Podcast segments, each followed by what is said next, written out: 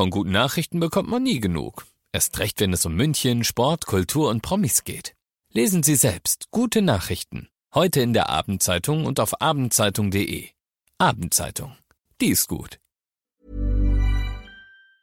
95.5 Charivari, das München Briefing, Münchens erster Nachrichtenpodcast.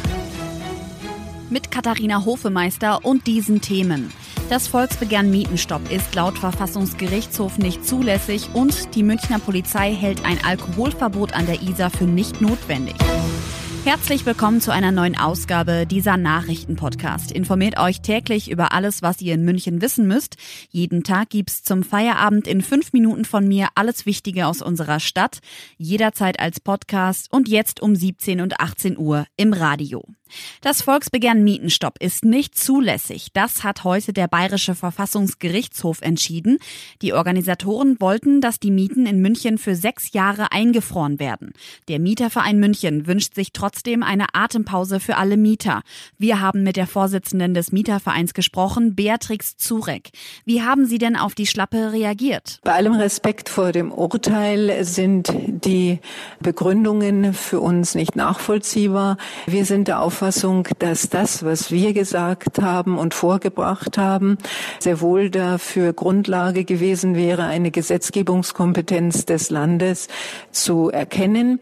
Dazu stehen wir auch weiterhin und deswegen werden wir hier auch weitere Schritte prüfen. Wie sehen diese Schritte denn aus? Wir haben weiter vor, das Thema zu bespielen. Wir werden uns deutschlandweit vernetzen und wir werden das Thema Mietenstopp und äh, Regelungen für bezahlbaren Wohnraum weiterhin auf der Agenda halten und in einer deutschlandweiten Kampagne und einer bayernweiten Solidarität das Thema weiter vorwärts treiben. Vielen Dank, Beatrix Zurek, die Vorsitzende vom Mieterverein München. Das Volksbegehren Mietenstopp wurde heute vom Bayerischen Verfassungsgerichtshof nicht angenommen.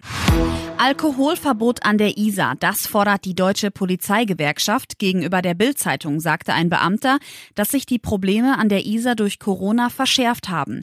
Jetzt äußert sich Werner Kraus von der Münchner Polizei zu dem Thema. Wir als Münchner Polizei fordern aktuell kein Alkoholverbot. Ähm, aus unserer Sicht sind zwar durchaus immer wieder polizeiliche Einsätze vor Ort vonnöten und es kommt auch zu Sicherheitsstörungen natürlich ähm, aufgrund der aktuellen Situation, aber es sind keine so erheblichen Sicherheitsstörungen, dass wir hier jetzt aktiv werden müssten. Dem Radler an der Isar steht also weiterhin erstmal nichts im Weg. In unserer neuen App könnt ihr alles nochmal nachlesen. Ihr seid mittendrin im München Briefing, Münchens erstem Nachrichtenpodcast. Nach den München-Meldungen jetzt noch der Blick auf die wichtigsten Themen aus Deutschland und der Welt.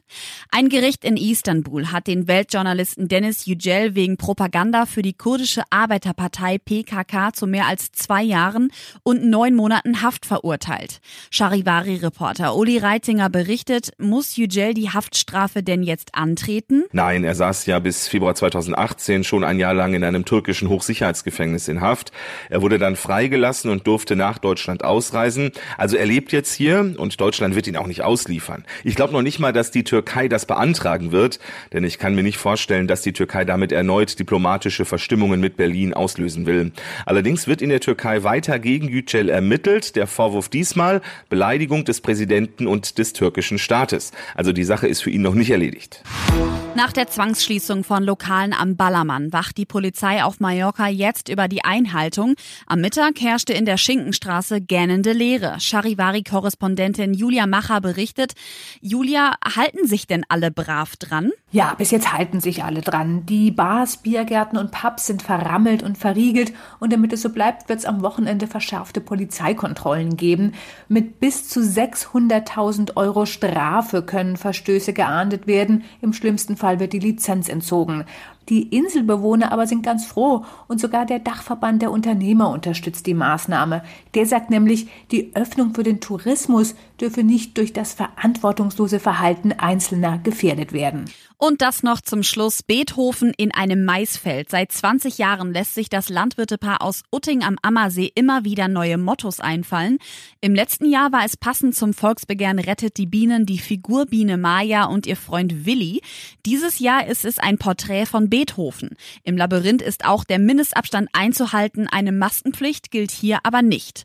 Bis Ende September hat das Feld wieder täglich geöffnet. Ein Foto und alle Infos gibt es auch auf charivari.de. Ich bin Katharina Hofemeister und wünsche euch einen schönen Abend. 95.5 Charivari. Wir sind München. Diesen Podcast jetzt abonnieren bei Spotify, iTunes, Alexa und charivari.de. Für das tägliche München-Update zum Feierabend. Ohne Stress, jeden Tag auf euer Handy.